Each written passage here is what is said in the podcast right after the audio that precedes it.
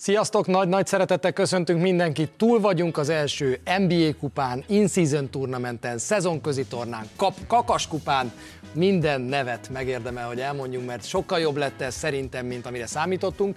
Egy különleges héten vagyunk túl, hiszen a hét elején még azt sem tudtuk, hogy melyik csapat kerül négybe, most pedig már azt is tudjuk, hogy melyik csapat nyerte ezt a bizonyos NBA kupát, az első NBA kupát. Nagyon sok ismerősöm volt nekem, aki azt mondta, hét közben fölhívtak, hogy Csabi, Mik ezek a meccsek? Mik, milyen mély ez a színes pálya ma meg? Miért van este 11-kor meccs csütörtökön? Zümi, utoljára elmondom. Úgyhogy nem akarták nézni, nem igazán hozta meg a kedvüket az NBA az, hogy nézzenek NBA kupát, de nekik most egy gyors talpalót tartunk, hiszen csak az NBA kupáról fogunk majd beszélgetni, és kezdhetjük azzal szerintem, hogy én is azért a szkeptikusok között voltam az elején, de engem teljesen megvett ez a hét. Igen, Ricsivel vagy egy ö, csoportban, ő is. Az, én, én, én azt gondoltam, hogy ez működni fog, és ö, ne, nem olyan lett, mint ahogy gondoltam, de abban nem volt különbség, hogy tényleg működött, hogy hogy az Indiana Pacers nagyon tudott törülni egy döntőbe jutásnak, tényleg, mintha egy mini bajnokságot nyertek volna. Nyilván fogunk majd arról beszélgetni, hogy mit kellene majd másképpen csinálni, de azt gondolom, hogy ahhoz képest, hogy hogyan zaj, és ezt nem ezt érdemes megnézni, milyen lett volna december 4 és 10 között ez a hét úgy egyébként és átszaladt volna rajtunk, mint egy hasmenés. Ú, ma nem tudtam meccseket nézni összefoglalóban, nem baj, majd holnap bepótolom, és itt viszont három nap az egész világ és az összes szakértő és akár csak koca szurkoló is legalább azt a négy, aztán kettő, aztán egy meccset megnézte, amennyire tudta. És az biztos, hogy győztes az NBA, mert a játékosok lelkesedése is egyre inkább megjött, ahogy mentünk előre, olyasmik történtek, amik még nem történtek az NBA média történetében, erről is beszélgetünk majd ma, úgyhogy ízekre szedjük ezt a hetet.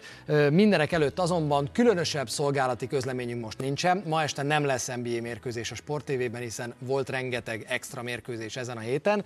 Viszont azt már most elmondjuk újra, hogy sorra feltűnnek régi NBA meccsek, ezek a bizonyos Hardwood Classics mérkőzések a sporttelevízióban. Nézzétek ezeket, kövessétek ezeket, le tudtok rájuk szűrni a sport1tv.hu TV műsorában, és 24-én, december 24-én Jordan és Kobi meccsekkel jövünk majd 3-3-mal, tehát egész nap. 25-én ugye 5 darab élőmérkőzés majd, és 25-én, ha valaki lemaradt volna a klasszikusokról, azokból a legjobb válogatást, 15 darab mérkőzést felteszünk majd az EMC Mikróra, és azt egészen január végéig bármikor megnézhetitek.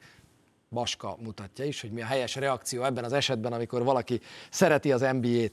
Na de vágjunk bele. Adam Silvernek az EMC egy... mikro, EMC makro lesz ezekben ez, a napokban. Így van, így van. Belevágunk még hozzá egy Adam Silver sajtótájékoztatóval, aki sok mindenről beszélt, újságírói kérdésekre válaszolt, és kétféleképpen alakulhat egy ilyen sajtótájékoztató, voltunk már páron. Hát az egyik az olyan, hogy mindenki így ül, és teszik fel a kötelező kérdéseket, a másik meg az, amikor mindenki felbátorodik, mert az első kérdés, amit kap Adam Silver, az az, hogy mi is van Jamorente? Annyira jó, hogy ezt nem beszéltük meg, és én is elindultam hajnal fél kettőkor tegnap Berkenyéről kommentálni. Ú, kezdődik, beteszem Ugye? Mert általában az szokott lenni, hogy a komisszár ilyenkor mond egy pár gondolatot, és akkor elkezdődnek ezek az udvariaskodó körök. Bem!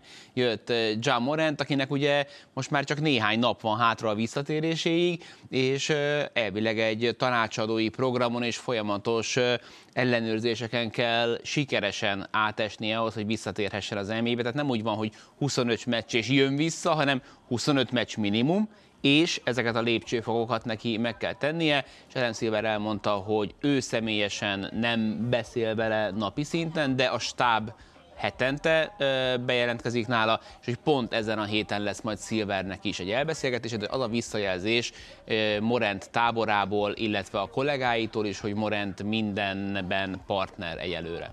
Az nagyon érdekes, hogy Silver ezt kétszer is kiemelte, hogy igen, ő egy picit távolabb tartotta magát ettől a sztoritól az elmúlt hetekben, viszont jövő héten személyesen fogunk ketten beszélgetni arról, hogy mi is van itt. Ennek szerinted mi az üzenete, hogy a komisszár ennyire fontosnak tartja? Egy az, hogy beszéljen vele személyesen, kettő, hogy ezt hangsúlyozza, amikor ilyen kérdést kap, hogy nekem ez van olyan fontos, hogy én leülök vele újra, és személyesen beszélek Hát szerintem talán azért, mert az első eset után is leültek beszélgetni, és utána jött a következő.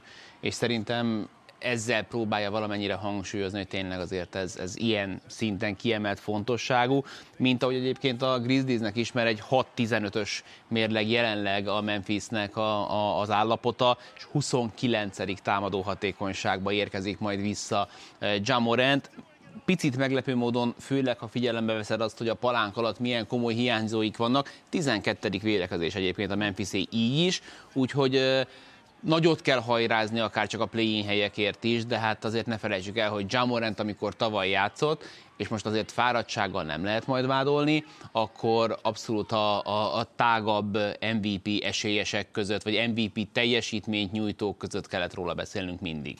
Úgyhogy Jamorant most már lassan visszatér, és az egyértelmű, hogy Ugye az NBA, amelyik márciusban, áprilisban majd a legnagyobb média díjét tárgyalja jelenlegi és lehetséges partnereivel, ilyet nem engedhet meg magának, úgyhogy az biztos, hogy itt most rend kell, hogy legyen a következő fél évben, talán ennek is szól az, amit eh, Silver mondott. És aztán megy tovább a sajtótájékoztató, és jön a következő kérdés, hogy már nagyon régóta tervezik, hogy David Sternről, a liga egykori komisszárjáról elnevezzenek valamit, hogy az ő emlékét az NBA méltóképpen őrizze meg. Hol van ezzel az NBA? Hol tartanak ezzel? Ugye ezért azért fontos ezt megemlíteni, mert akár Larry O'Brien, akár korábban Moritz Podolov eh, díj névadó volt az NBA-ben, ehhez képest David Sternről egy német újságot neveztek el eddig, és semmi más nem történt vele, és elmondta Adam Silver, hogy amikor ugye 2020-ban halt meg David Stern, és a Covid-ot elég sok tervet keresztül húzott. Voltak ötleteik, hogy mit csináljanak, hogy első nekifutásból David Stern örökségével, hagyatékával, és most meg egyszerűen ott tartanak vele, hogy minden, amit kitalálnak, az túl kicsinek tűnik ahhoz az örökséghez, amit eh, David Stern maga után hagyott, mert ugye ne felejtsük el, hogy az ő nevéhez fűződik sok egyéb más mellett, de hát ez a ilyen szempontból egy picit jó időben volt jó helyen, sok egyéb elismerésre méltó eh, tette mellett, de hogy az, hogy kiemelte az NBA-t, felemelte az NBA-t, és ilyen alapokat fektetett le, amikből most eh, Adam Silverék építhetnek tényleg egy ilyen kacsalábon forgó palotát, ez David Stern nevéhez köthető. Felmerült az, hogy az NBA kupát róla nevezzék el, de azt gondolom, hogy azért, mert hogy ez volt az első, és nem lehet tudni, hogy mi lesz a jövője, ezt nem akarták most. Meg gondold, hogy elnevezik David Stern kupának, aztán kiderül, hogy kudarc a sztori, akkor onnan meg nehéz kitolatni. Azt hiszem, hogy még azt is mondta, hogy az az In-Season Tournament MVP díját is gondolkoztak rajta, és volt olyan, aki szerint az túl pici, Igen. de hogy hát ha látván azt, hogy azért mekkora esemény kerekedett ebből, és ebben nagyon őszintének tűnt Adam Silver, hogy ez egy sikersztori az NBA számára. LeBron James nem véletlenül nevezte őt zseninek a, a győzelem utáni sajtótájékoztatóján. Szóval, hogy hát, ha majd elgondolkoznak azon, hogy talán ez is egy jó díj, én azért nem hiszem, hogy ez lenne majd neki a, neki a, a díja, amit, amit... Ezt én sem. Na, még egy téma, amiről őt kérdezték, ezek pedig az időpontok voltak hogy miért van vajon az, hogy ilyen időpontokban játszik az NBA. Furcsa, hogy az NBA csomó mindennel szembe megy, ami rivális ligának fontos mérkőzései, csütörtök esti foci, stb. És erről pedig engem teljesen meglepett az a válasz, amit mondott, mert igazából rólatok beszélt David Stern. Igen, ha érte kritika az in-season tournamenten, az többek között a negyed döntők időzítése volt, illetve pláne az elődöntők, ahol csütörtökről péntekre, hát nem is viradó, mert Magyar, Euró Magyarországon is 11-től, ami azt jelenti, hogy Vegasban kettőkor volt délután a feldobás, ami azért mert azon tényleg azon gondolkozom, hogy Las Vegasban kidolgozik. Nem tudod, az embernek olyan benyomása van Las Vegasról, de mindenki nyaralni megy, hát persze azok dolgoznak, akik a kaszinókban, meg a hotelekben, tehát ott is van, aki itt a biztos könyvelő, meg ilyenek, és, és azt mondta, hogy, hogy többek között az volt ennek a, a jelentősége, sok egyéb más lavírozás mellett, mert van csütörtök este amerikai foci meccs is, meg sok mindenre kell figyelni, hogy Európában is láthassák az NBA In-Season Tournamentet nem mellesleg, ugye Jánis Ártokumbót tudták nézni Görögországban, hogy kiesik, ez biztos nagy élmény volt ott, és azt mondta, és fenyegetett ezzel, mondom ez persze masszív idézőjelben, hogy továbbra is erőltetni fogják azt, hogy az európai nézők megfelelő időpontban jussanak hozzá az NBA tartalmakhoz, Ilyen szempontból az európai NBA rajongóknak egy Daryl Moril tetkót kéne mindenkinek csinálni, mert neki köszönhetjük azt, hogy összerúgta a port az NBA és Kína, és rájött az NBA, hogy azért itt is lakik pár száz millió ember, nagy részük nem is rossz körülmények között, lehet, hogy akkor ahelyett, hogy eh, barna lenne az orrunk eh, Kínától, akkor egy picit odafigyelnénk jobban az európai időpontokra, kezdésekre, és azóta Párizsi meccseink vannak, és londoni meccseink vannak, és, és, és minden hétvégén két meccset tudunk abszolút szurkolóbarát időpontban közvetíteni. Egyre több európai sztárjátékos van az NBA-ben, talán már egy picit egyébként van, akik arról is írnak, hogy talán már egy picit túlságosan is Európa túlsúlyossá vált a liga, liga ami a legjobb játékosokat illeti.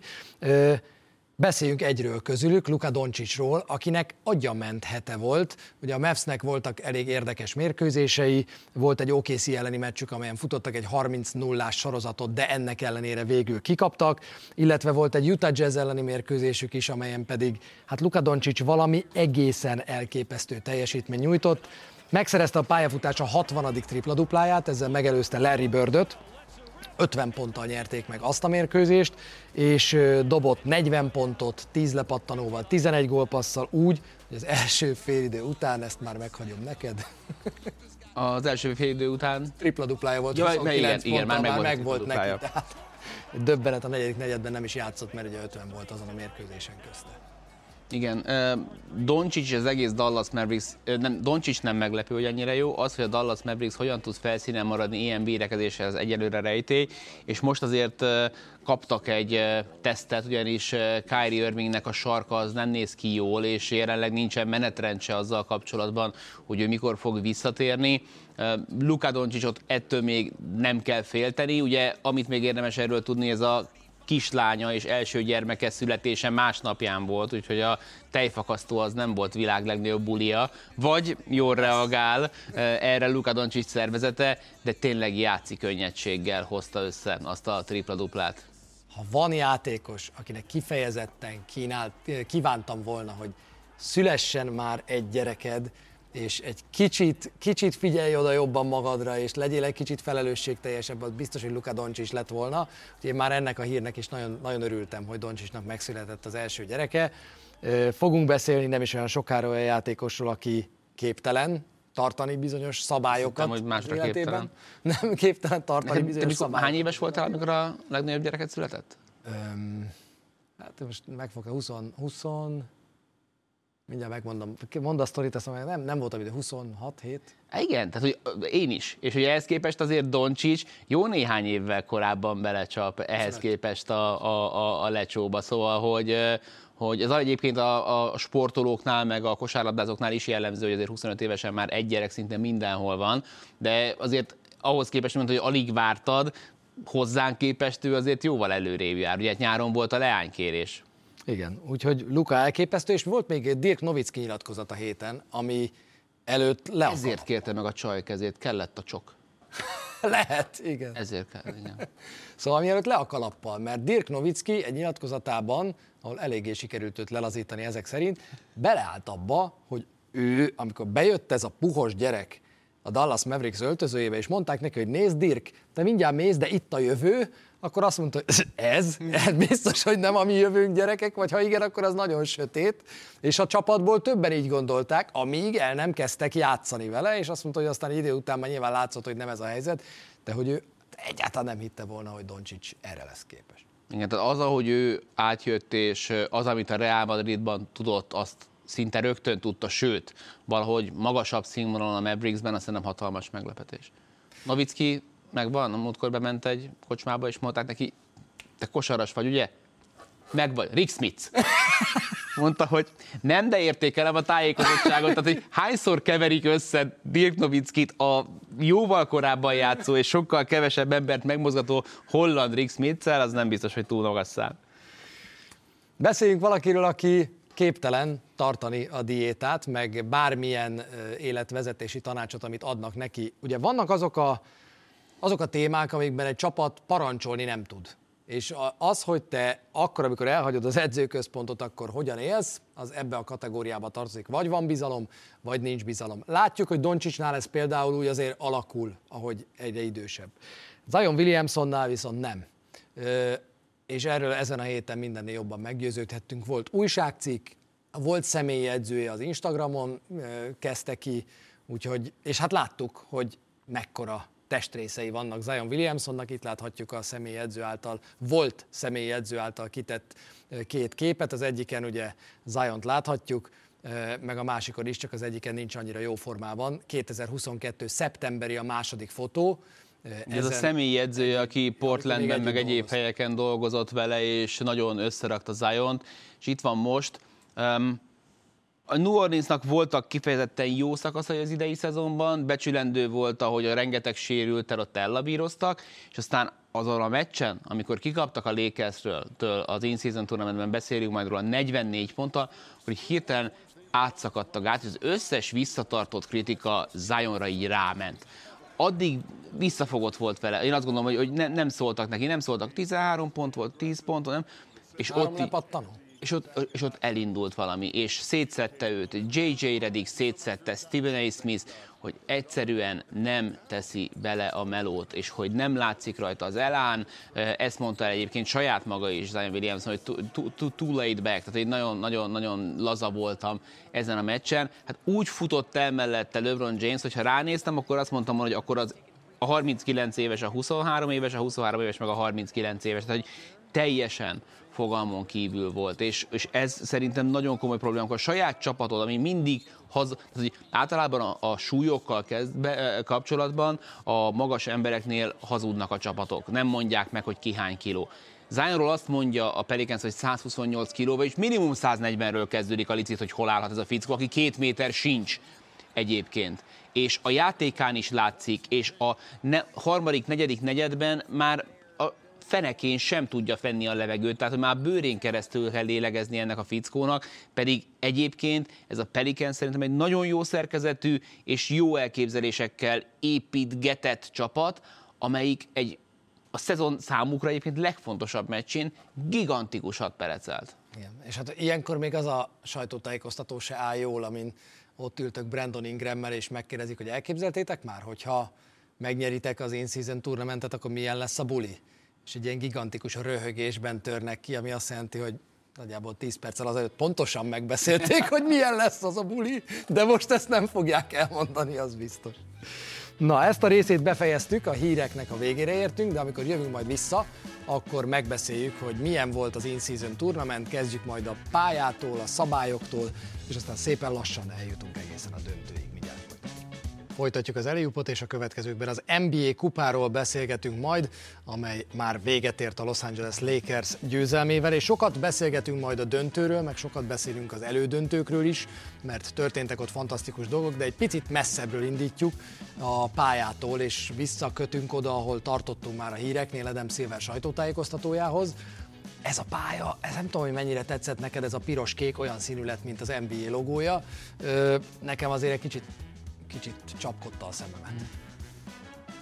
Közvetítés közben nem volt zavaró, de amikor közölték a lakers hogy nem játszhatnak a Fekete City Edition mezőkben, és mindig a hazai csapat abban játszott, én dörzsöltem a tananyárem, én előre megmondtam, fekete arany, milyen dögösen fog kinézni, hogy ezen miért nem játszhattak feketében, azt nem feltétlenül értem, de ettől függetlenül maga az alapötlet az jó volt. Az NBA időszak, az NBA amikor kicsit közelebb kerülsz hozzájuk, kimész Amerikába, beszélgetsz, tárgyal. Az NBA ez egy hatalmas és egyébként nem egy túlságosan fürge multicég. Hatalmas szabályokkal, hatalmas fafejekkel, bürokráciával, mindennel, amit el tudsz képzelni. Az, hogy ők erről elkezdtek beszélgetni június-júliusban, az NBA menetrend szerint egy nagyon gyors menetrend volt, és három héttel az első in-season tournament meccs előtt még igazából senki nem tudta, hogy hogyan fogják körbeírni ezt a projektet. Gyártási kapacitások, tehát ez a design azért valljuk meg, egy sémát színezgetünk, nem feltétlenül azt gondolom, hogy a kreativitás csúcsa, biztos, hogy ennél majd többet fogunk, jobbat fogunk látni. A Dallasi játékosok kikérték maguknak, hogy azon a pályán játszanak, és ott azért kvázi egy mini pucs volt, aminek köszönhetően csak 29 uh, in-season tournament pályát láttunk élőben, mert a Dallas mondta, hogy ők köszönik nem. Jalen Brown majdnem csúnya sérülés szenvedett, mert a torontói pálya az korcsolya jéghez hasonlított, úgyhogy van itt még azt hiszem lehetőség a fejlődésre, kreativitásban, de kinyílt Pandora szelencéje, és amikor megkérdezték Adam Silvert, hogy akkor gondoltak arra, hogy akkor a döntőnél visszahozzák a régi klasszikus Finals logót a pályára, na az pont nem, Viszont lehet, hogy azt is akkor elkezdenénk majd, majd uh, dizájnolni. Nem tudom, hogy mind a 30 pályának hasonlóak-e a fizikai paraméterei, de az innentől kezdve még izgalmasabb sztori, hogy azt hogyan fogják legyártani, odavinni, uh, Láttuk ugye a Clevelandnél másképp egy magasított pályán ott szérült meg csóró Drew Smith, úgyhogy izgalmas, de azt hiszem, hogy ez a pálya projekt úgy összességében meg nem is csak a nézőknek, hanem a játékosok mondták azt, hogy, hogy nekik jelentett sokat, hogy tudták, hogy ez, a, ez egy másmilyen mérkőzés. Az nagyon érdekes, tehát hogy Adam Silver ezt ugye úgy fordította, hogy igen, a játékosok visszajeleztek neki, hogy hú, tök jó, ha ma színes pálya van, akkor tudjuk, hogy ez a meccs fontos. Tehát, hogy azért decemberben a játékosok is úgy vannak, mint mi. Jöjjön már a karácsony, az még ugye egy picit megmozgat, a játékosokat lehet, hogy kevésbé, de hogy itt meg akkor tudtad, hogy na itt most történik valami. És ami érdekes volt abban, amit Silver mondott, hogy olyat meg nagyon ritkán látsz, főleg egy ilyen hatalmas nagy multinál, hogy a vezető kiáll, az első ember kiáll, és azt mondja, hogy egyébként meg azt mondom az embereimnek, hogy ha már egyszer elkezdtünk átmenni krézibe, akkor lehet teljesen. És hogy kérek még kreatív ötleteket, várom, hogy hogy lehetne egy picit még jobban megbolondítani ezeket a pályákat, mert ha már csináljuk, akkor csináljuk rendesen. Joe Dumars idézte ki, azt mondta, hogy ami a játék tisztaságát nem veszélyezteti, az minden mehet. Ugye a klasszikus sankú idézet az eszembe, bármit csinálhatunk, csak ne csináltok belőlem hülyét. Úgyhogy az NBA és egy Joe Dumars is így van ezzel. Igen. Las Vegas pedig úgy tűnik nagyon, hogy készen áll arra, hogy NBA csapata legyen. Ugye erről szinte mindenki nyilatkozott, de főleg LeBron James méghozzá magától, az kibújt belőle az üzletember azonnal, amikor elmondta, hogy van itt minden, most már itt volt a Forma 1 is háladáskor, itt van most már mindenféle csapat, az NBA-nek ez egy kiváló új piac lesz. És szeretnék egyszer majd tulajdonos lenni Vegasban. Jó. Amit én egyáltalán nem is tartok kizártnak. Amellett... Az lesz majd érdekes egyébként, hogy amikor majd lesz Vegasi csapat, akkor hol rendezik majd a Final Four-t? Aha. Amellett leteszed a voksodat, amit egyébként az NBA.com egyik cikkében olvastam, hogy egy dolog hiányzik még, ha már azt mondta Adam Silver, hogy jöhetnek új ötletek is, hogy valamilyen szakmai előnyt azért mégiscsak kapjon a végső győztes. Vagy nyer, kapjon, meg nyerjen meg minden tiebreakert automatikusan a szezon végéig, vagy valami legyen. Vagy azt mondod, hogy jó, ez így, lezajlott, ez volt a kupasorozat, most térjünk vissza. Az a gondom, hogy az első etap alapján erre nincsen szükség pörögtek a játékosok, aki odaért Vegasba, az oda tette magát, leszámítva a Pelicans, de hogy, hogy ez egy működőképes projekt volt. Ha ilyeneket kell majd beiktatni, az azt jelenti, hogy a játékosokat ez is elkezdte nem érdekelni. Kicsit ott, mint a fényes új játékok. Ú, de jó, nincsen kelet-nyugat, akkor egy picit játszunk. Ú, de jó, Irám ending van az All-Star Gálán, akkor kicsit játszunk, és aztán már nem tudtál elég ösztönzőt beletolni. Ha ezeket el kell kezdeni, az szerintem már problémás lesz ami izgalmasabb kérdés az az, hogy majd hogyan fogod megoldani valóban, ha csak négy csoportmeccset tartanak bent. Én simán látom magam előtt, hogy ez oda-visszavágós lesz, és majd nyolc meccs, és akkor egy kicsit kevesebb hangsúly fektetődik, vagy fekszik majd a, a pontkülönbségre, mert az egy, az egy izgalmas kérdés, de amiket meg egyébként javasoltak, hogy mondjuk az alapszakaszbeli mérleget vegyék figyelembe egy ilyen szituációnál, pont az a lényeg, hogy ne, hogy egy San Antonio Spurs bocshaszta a négy győzelmét az egész szezonban, az in-season tournamentben csinálta, hogy ezt a három egyet, akkor, akkor azt számítson. És azt, hogy egyébként azt se tudják, merre van előre a szezonban, az ne számítson bele. Tehát, hogy biztos, hogy olyan rendszert kell, ami ebben az ökoszisztémában értelmezhető, és nem az egyéb alapszakasz eredményekhez köthető. Úgyhogy folytatódni fog az NBA kupa, ez szinte biztos. Már csak azt próbálják kitalálni Szilverék, hogy mi az a pár apróság, amin módosítani fognak majd a következő szezonra. Ugye sok szó volt a programról, hogy ezt milyen nehéz volt összeállítani, nem csak ezeknek a csapatoknak, hanem főleg akik kimaradtak, hogy ott aztán hogy adod el a jegyet. Nincs egységes szabályozás az Egyesült Államokban minden rendezési szempontból, hogy ez egy nehéz ügy, de folytatódni fog az NBA kupa, az biztos. És erre az NBA kupára összeállt az NBA két országos média, televízió partnere is, hiszen a TNT és az ESPN szakértőinek stúdiója a helyszínen óriási, szerintem ez az egyik legnagyobb ötlet az egész héten, konkrétan egymás mellett volt, és végre Stephen A. Smithék találkoztak Barclayékkal, és összeugatás volt, láthatjátok, és beszélgettek, beszóltak egymásnak, és hát ez, ez, ez, ez, ez működött, úgy lát. E, e, ha valami nagyon jól rezonált a szurkolóknál, na az ez volt. Abszolút, és ugye vetétárs TV csatornákról beszélünk, és ez egyfajta lehet, hogy utolsó esély, amit így megragadtak egy ilyen kollaborációra. Mert ugye majd amikor egy új TVD jön, elmondta ezt is Davidson, hogy nagyon jó viszony a jelenlegi partnerekkel, nincs ellene kifogása, hogyha továbbra is együtt dolgoznának, de hát ettől még majd meg kell nézni, hogy mit kínál a piac. És igazából kicsit minden mindegy alapon, kicsit talán megköszönve ezt az elmúlt nagyjából tíz évet, ami a mostani TV dealben volt, egy ilyen crossover, tehát hogy most áthelyeznénk magyar viszonyokból, most nyilván nem fogok, de hogy tényleg, mintha ha összekapcsolódna, és talán erre is volt példa egyébként, mert a TV2 meg az RTL egy adásban, de hogy ez egy ilyen szintű sztori volt, úgy, hogy, hogy ment az oda-vissza piszkálódás, és ismét kiderült, hogy az amerikai élő sport televíziózásnak a legnagyobb alakja és legnagyobb királya az Charles Barkley. Melyik? Poénja volt a, mely, melyik poénja volt a 15-ből, amelyik nálad a legjobban tetszett, amikor átszólt Stephen A. Smithnek, hogy ez itt nem a first take, ide jössz átugatni, akkor az első fenekelésedet fogod kapni, igen, gyerek. Én, én azt gondolom, hogy, hogy amit Bob Myers kapott, hogy időben hagyta el a süllyedő hajót, az szerintem elegánsabb volt. De az azért volt vicc, mert nem volt vicc, uh-huh. ugye? Nem, az nem volt vicc. Az nem volt vicc, igen. Azt gondolod egyébként, hogy ami a komoly részét illeti ennek a viccnek, abban van valami, hogy a volt haverokkal nem. Ugye vissza is szólt Charles Barkleynek, hogy hé, nekem ott, nekem ott barátaim vannak ezen. Van, és ez a baj. Tehát, hogy vannak barátai, és, és nem ő akart lenni az az ember, aki ezeknek a barátoknak azt mondja, hogy figyelj, téged most nem fogunk meghosszabbítani, vagy figyelj, most téged el fogunk cserélni és nem ő az, az akart az lenni, aki összecsomózott cipőfűzővel táncol a második luxusadó küszöb fölött, hanem ehelyett beül és jól néz ki öltönyben, és szép a haja, és, és okosakat beszél. Nem tudom, hogy neki milyen ambíciói vannak, ha valakinek nagyon jó esélye van az első adandó GM, Basketball Operations igazgató, stb. stb. szerepkörre rögtön megkínálják, és akár interjú nélkül felvegyék, az abszolút Bob Myers. Térjünk rá a meccsekre. Az elődöntőkbe bejutott nyugaton a Lakers és a Pelicans, keleten pedig a Bucks és az Indiana Pacers. Kezdjünk keleten.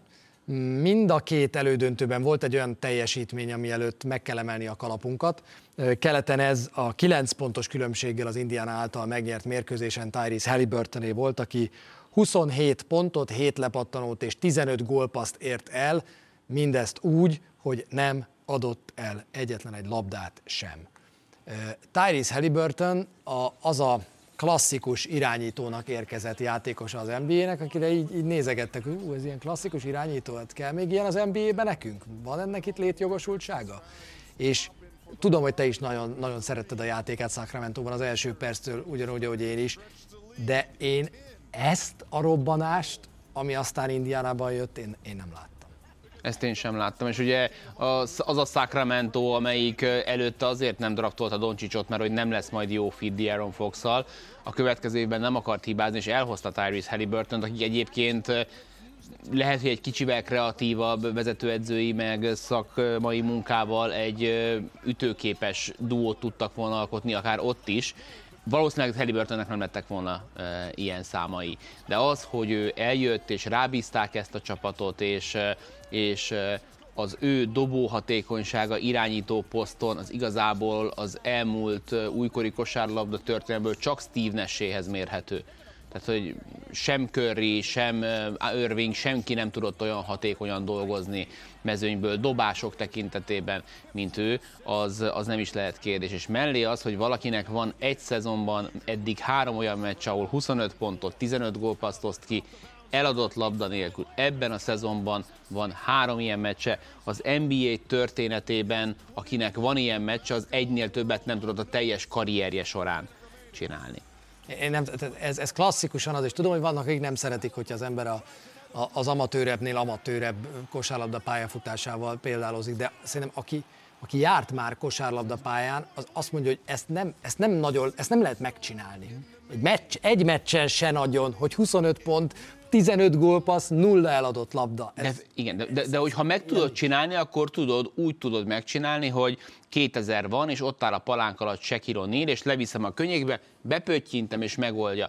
De ez a csapat nyaktörő tempóban játszik, és Tyrese Halliburton a passzai 30%-át a levegőből osztja ki, olyan kiélezett szituációban, ő bele van kódolva, hogy el fogja adni a labdát, és no passzok vannak benne, és, és egyébként a döntőben párszor meg is éget, mert egy olyan csapattal találkozott szemben, aki erre már kifejezetten készült. Tyrese Halliburton élete, ahogy majd megy előre a karrierje, és egyébként a Pacers elkezd majd egyre jobb lenni, és elkezdenek rá készülni, sokkal nehezebb lesz, mert most még nem biztos, hogy külön gameplan készül egy Pacers elleni meccsre. Itt most meglátták, hogy milyen az, és majd erről a döntőnél beszélünk, amikor, amikor, amikor ez, ez bekövetkezik. De csak hogy egy apróság, Harry Burton dobta a legtöbb pontot és a legtöbb gólpaszt ő osztotta ki az in-season tournamentben, és már 16-szor dobtak legalább 120 pontot idén Harry Burton vezetésével. Az első 20 meccsén a szezonnak ez eddig három csapatnak sikerült, 61-ben a Warriorsnak, Philadelphia Warriorsnak még, és tök érdekes, de 89-ben és 91-ben a Denver Nuggetsnek és az azt jelenti, hogy 30 pár éve ezt senki nem tudta megtenni. És hát volt Halliburtonnek egy dobása az elődöntőben, amiről még beszélnünk kell, 5 pontos különbségnél, egy perccel a vége előtt, rádobott egyet, nem ment be, leszette a lepattanóját, és aztán a tripla vonal mögül, hát mindjárt látjátok, onnan dobott egy irgalmatlan nagy hármast, és aztán ment visszafelé, és azonnal ránézett a csuklójára, és nézte, hogy mennyi az idő, Dane time van már. Ja, szőróra, csontperc, bőrperc, csont másodperc van, igen. Igen.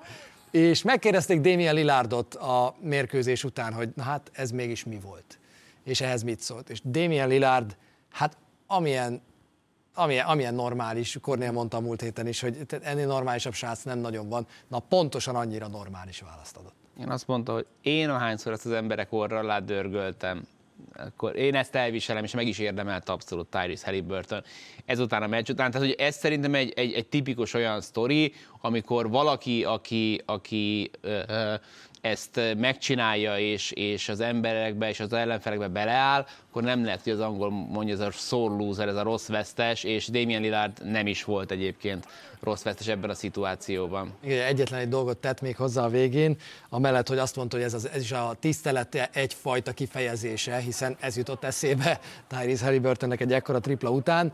Azt mondta, hogy de nagyon fontos a szerénység, mert nem lehetsz biztos benne, hogy mikor fog fordulni a kocka, csak abban, hogy egyszer fordul. Már azért ő is előre tekintett arra, hogy, hogy keleten ez egy kutyakemény ellenfél lesz nekik, ez az Indiana Pacers, hogyha esetleg a döntőbe menetelnének. Egy mondat a Bucksról? Egy mondat a Bucksról, hm, ö, azt gondolom, hogy nagyon alapvető ötleteik vannak azzal kapcsolatban, hogy mit kell csinálni egy negyedik negyedben, hogy hatékonyak legyenek ott van öt elképesztően jó játékos, és érted, három nappal korábban Zsivera Gabival közvetítettük a Knicks elleni meccsüket, és felállva tapsoltuk, hogy micsoda űrkosárlabda, micsoda támadó hatékonyság, micsoda zseniális játék, és aztán egy Indiana Pacers ellen ezt nem tudták hozni, és ez egy dolog, hogy támadásban nem tudtak ennyire összeállni, de hogy a védekezésben is egyébként komoly elképzelés nélkül érkeztek, és ezek mind-mind-mind, csak majd egy kicsit így spoilerzek, hogy erről majd a döntő kapcsán beszélünk, hogy a Los Angeles Lakers miért kell majd piedesztára emelnünk, hogy hogyan kell belemenni egy ilyen meccsbe az Indiana Pacers ellen, és most már lassan minden meccs után jön ki valamilyen belső a villongás lehet, hogy erős szó, a játékosok kifejtik a véleményüket, elmondták, megvitatják Adrian Griffinnel, hogy akkor mi van, hogy van. Jannis hisztizik néha azért. És most már a, tehát nincsen már a dead jokes-os sajtótájékoztató, hanem az van, hogy szervezetlenek vagyunk, nem futunk vissza, azt se tudjuk, mit csináljunk a pályán, ilyeneket mond. Öt játékos volt fönt a kezdőből értelemszerűen a negyedik negyedben, Jannisé volt a legkevesebb kísérlet a Bucksban abból háromból hármat bedobott. Tehát, hogy nem arról van szó, hogy ott problémái lettek volna. A másik mérkőzésen az elődöntőben LeBron Jamesék felmosták ezt a csúszós parkettát még egy picit, ha nem lett volna elég csúszós, méghozzá a New Orleans Pelicans-el, agyonverték őket, és LeBron James-re egyszerűen, tehát hogy itt ülünk még nem tudom 20 percig, de nem nagyon vannak rá szavak, mindjárt 39 évesen, december 30-án lesz majd 39 éves, 21. NBA szezonjában ilyen számokat tud LeBron James. A táblázaton jelenleg mindenkit láttok, aki 21 szezont lenyomott az NBA-ben, és hasonló számokat tett hozzá, mint LeBron James. Sehol nincsenek ezek a számok ahhoz képest, amit LeBron James csinál. Pontokban és gólpasszokban konkrétan, hogyha összeadod, akkor is Igen. még LeBron James nyer. És az elődöntőben 23 perc alatt dobott James 30 pontot, úgyhogy 12-ből 9-et bedobott mezőnyből, 4-ből 4 tripla. És LeBron Jamesnek van az a sebességi fokozata, amit, amit, bizony, amit felismersz, amikor így té- tényleg, mint a, mint a rakéta, amit nem bizonyos negyedekben, nem bizonyos meccseken, hanem bizonyos hónapokban vesz elő. És számomra az In-Season Tournament legnagyobb aláhúzása, hogy ez megérte, az az, hogy LeBron Jamesből december elején, közepén előjött. Előjött ez a sebességi fokozat, hogy én most itt mindenkin átgázolok. És a döntőben a negyedik negyedre is maradt belőle egy hatalmas zsákolással a végén. LeBron James olyan fizikai formában van minimum, mint a buborékban amikor jó néhány hónap pihenő után térhettek vissza, és ez annak a csapatnak nagyon jót tett. Azóta ugye freak sérülései voltak, rávetődtek a lábára, volt azért most izgalom a döntőben, és amikor egy hasonló szituáció volt, de leugrálta. Parádés állapotban van, a dobó százalékai egészen elképesztő, hogy mennyire elitek, és, és LeBron James okosan tud játszani. És az, hogy LeBron Jamesnek néztem most, hogy a dobásai 40%-a az gólpasszból érkezik. Ide eljutunk 39 évesen LeBron James-el kapcsolatban, hogy tud gólpasszokból dolgozni, tud mástól dolgozni. Ez többek között Austin Reevesnek az egyik érdeme, akivel nagyon szívesen játszik együtt, és hagyja is, hogy átadja neki a teljesítményt. De az, hogy tényleg egy ilyen szörnyetek félidőt le tudjon tenni, és kicsekkoljon 20 pár perc után, amit egyébként Dervinhen elképzelt róla, az, az, az tényleg minden vállalkozást felülmúl vele kapcsolatban. Így aztán kialakult a döntő párosítása, az NBA kupában az Indiana Pacers a Los Angeles lakers játszott, erről viszont, igaz, meglehetősen részletesen, majd a reklám után beszélgetünk néhány perc és jövünk vissza. Jöjjön a döntő, a Los Angeles Lakers Indiana Pacers összecsapás, és ahogy Adam Silver mondta, a döntő egyik érdekessége az volt, hogy az a két csapat játszott az első NBA kupa döntőjét, amelyeknek a legrégebb óta ugyanaz a tulajdonosa a Lakersnél Basszék, 44 éve a túloldalon pedig Simonsék 40 éve tulajdonosai a Lakersnek, illetve a Pacersnek. És ez a döntő, ez fura volt legalábbis abból a szempontból, hogy ez egy végig szoros mérkőzés volt, irgalmatlanul igyekezett tapadni az Indiana Pacers, de, de az embernek az volt az érzése, hogy a Lakers jobb, a Lakers jobb, a Lakers jobb, és nem csak a vezetés miatt, és több terv volt abban, amit csináltak, és aztán a végén, az utolsó pár percben aztán már elszaladt Volt három meccs a Lakersnek az el, elmúlt héten. Jött egy Phoenix Suns elleni, ahol belehajszolták a Phoenixet 22 eladott labdában minimum. Jött utána a New Orleans Pelicans elleni, akik magasan, illetve mélyen a szezonjuk legrosszabb dobó teljesítményével estek ki. 38% volt előtte, 35%-kal dobtak a Lakers ellen. Majd jött az Indiana Pacers, és ők is a szezonban a legrosszabb dobó teljesítményükkel estek ki. És a túloldalon pedig a Los Angeles Lakers olyat csinált, amit 2023-ban nem hiszel el, hogy egy csapat megcsinál. Kinyitották a scouting report, és azt mondták, figyelj, ott van ez a Miles Turner a gyerek alatt, ha szedjük szét, mint hülye gyerek a nápoit. És Anthony Davis menjen és tegye a dolgát, látták, hogy mit csinált vele Jannis az előző meccsen, és 13 tripla kísérlete volt egész meccsen a Los Angeles Lakersnek, és oké, okay, hogy még az a kevés sem ment be nekik, tehát lehet, hogy ha az első négyet bedobják, akkor többet vállalnak, de rájöttek, hogy minek. És a túloldalon olyan folytogató védekezést raktak össze, gyönyörűen félpályától Red is már felvette Halliburton, és utána pedig, amikor elkezdett volna bármit kreálni, akkor rádupláztak. Fél időben volt négy rádobás a Halliburtonnek. Olyan tökéletesen kitalált és végrehajtott gameplant láttunk, hogy le a kalappal a Lakers előtt. Megnézi az ember Tyrese Halliburtonnek a mérkőzés végi statisztikáit, akkor egy korrekt sort lát, 20 pont, 14-ből 8 mezőnyből, 50% fölött, 11 gólpassz, de ha megnézi az ember az összefoglalót, akkor azt látjátok, amit Baska mondott, hogy, hogy, hogy egy, egy folytogatás volt rajta, ha eljutott a gyűrűig, akkor, akkor csak irgalmatlan lendületből tudott már a gyűrű környékére férkőzni, vagy már kint becsapdázták, és tovább kellett passzolni a labdát, nem volt önmaga Tyrese Halliburton ezen a mérkőzésen. Igen, és eladja 20 a labdát a Los Angeles Lakers ugye egyébként, de így is meg tudja nyerni a gyors indításoknak a csatáját. Amikor az volt, és az, hogy LeBron James azt mondja egy időkérésnél, az, én az volt a kedvencem, hogy fáradnak. Egy, a liga negyedik legfiatalabb csapatára, LeBron Jamesék azt mondják, hogy fáradnak, és diktálják a tempót, és Anthony Davis, aki pedig a Suns ellen jó kezdés után látványosan szenvedett 24-ből 10 ponttól kosarat dobott a festékből, a gyűrű közvetlen közeléből, most 22-ből 16-ot, mint, a, mint a, ha egy, egy, egy óvodásokkal játszott volna, pedig Miles Turner meg eh, Isaiah Jackson volt a védői.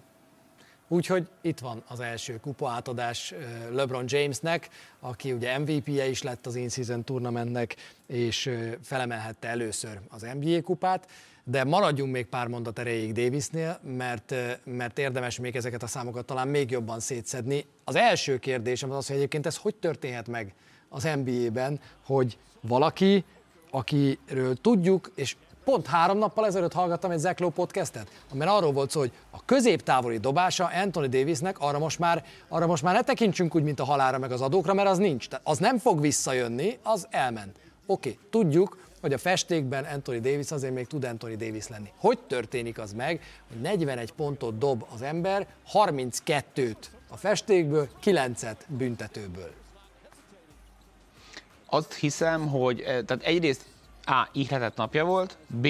az Indiana palánk alatti védői nem versenytársak számára, három nagyon könnyen kapta a fújásokat Davis. Dobálta is magát, és könnyen kapta a fújásokat. Ezt a végére tenném, és nagyon zárójelbe, remélem, hogy eléggé körbe szopkodta, hogy mennyire piszok jól játszott a Lakers ebben a döntőben.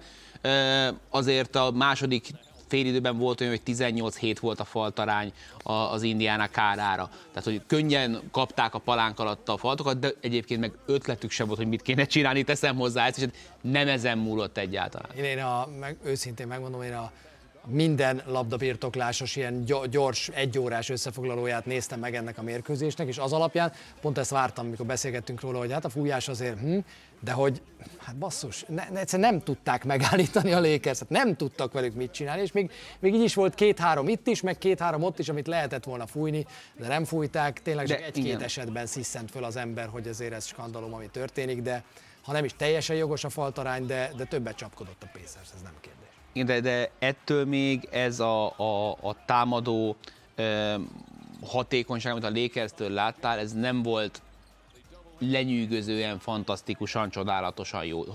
119,4 volt a végére, tehát ezért ez egy nagyon decens sztori. Itt a lényeg az az, hogy az Indiana a 122 helyett 102 pontot dobott 100 labda birtoklásra vetítve, ami a liga legrosszabb mérlege lenne, hogyha most lejátszanák, vagy ha most ez alapján rangsorolnák őket. A, a Pacers a félidőben több büntetőt dobott be, mint a hány mezőnykosarat. Mhm. Azért az, és, és nem egy, volt egy darab 10-2-es futása ennek a Pacersnek, és egyébként nem tudtak három kosarat egymás mögé pakolni, egyrészt maguk sem, másrészt, hogy ne vert volna közbe mindig a Lakers valamit. És még szó nem esett róla, pedig nem szabad elkerülnünk és kihagynunk Austin Reeves, aki karrier legjobb félidőt dobott az első félidőben, 22 pontot dobott, a második még hozzátett egyébként hatot aztán, és az a srác, ahogy megy be, olyan nem olyan, olyan az, az angol mondja, tight a handle tehát hogy nem olyan ö, boka mellett, láb között, nem azt látod rajta, hogy, hogy ez, a, ez a végletekig van csiszolva, mint a, ahogy mondjuk Kyrie Irvingnek. Nekem tudod ki belőle egyre gyakrabban? Ginobili. Az ösztönössége az, hogy egy picit széles, egy picit kajlam, de mindenhova odaér a csávó, és mivel ugrott be a régi Ginobili? A haja. Lobog a haja, és fújják rá a faltot. a Reeves TJ McConnell párost azt imádtam, amikor, amikor egymást fogták, az, az nagyon-nagyon szép volt. Nem hiszed el róla, amikor ezzel a hatalmas lendülettel betör, nem hiszed el, hogy ebből még dobás lesz és a végén valahogy mégiscsak dobás lesz, úgyhogy Austin Reeves előtt is le a kalappal. A két csapatról még beszéljünk pár mondatot.